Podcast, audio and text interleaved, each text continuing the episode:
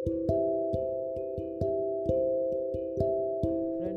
our constitution makes us toil day and night to draft the holy book of constitution, to secure the future of India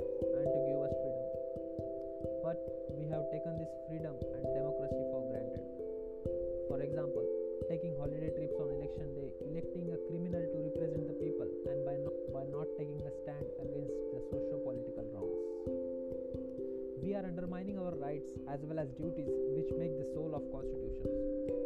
When we say that democracy is the rule of the people, by the people, and for the people, we have to check whether this is followed in letter and spirit.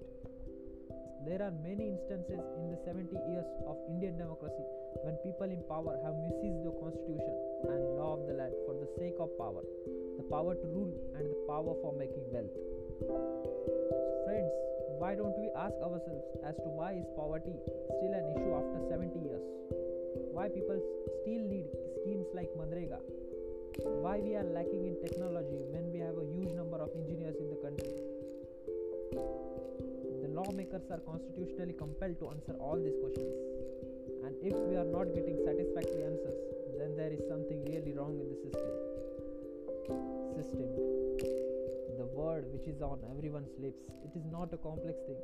It is simply a structural manner to empower the society through checks and balances, to give justice to all, to make sure that no one is hungry, and to make sure that the system is doing its best to make the society peaceful, happy, harmonized, and aware.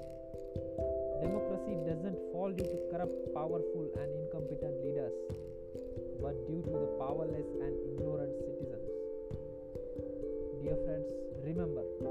even Hitler used the constitution to be a dictator, and the people of Germany blindly followed his diktat. And rest is history.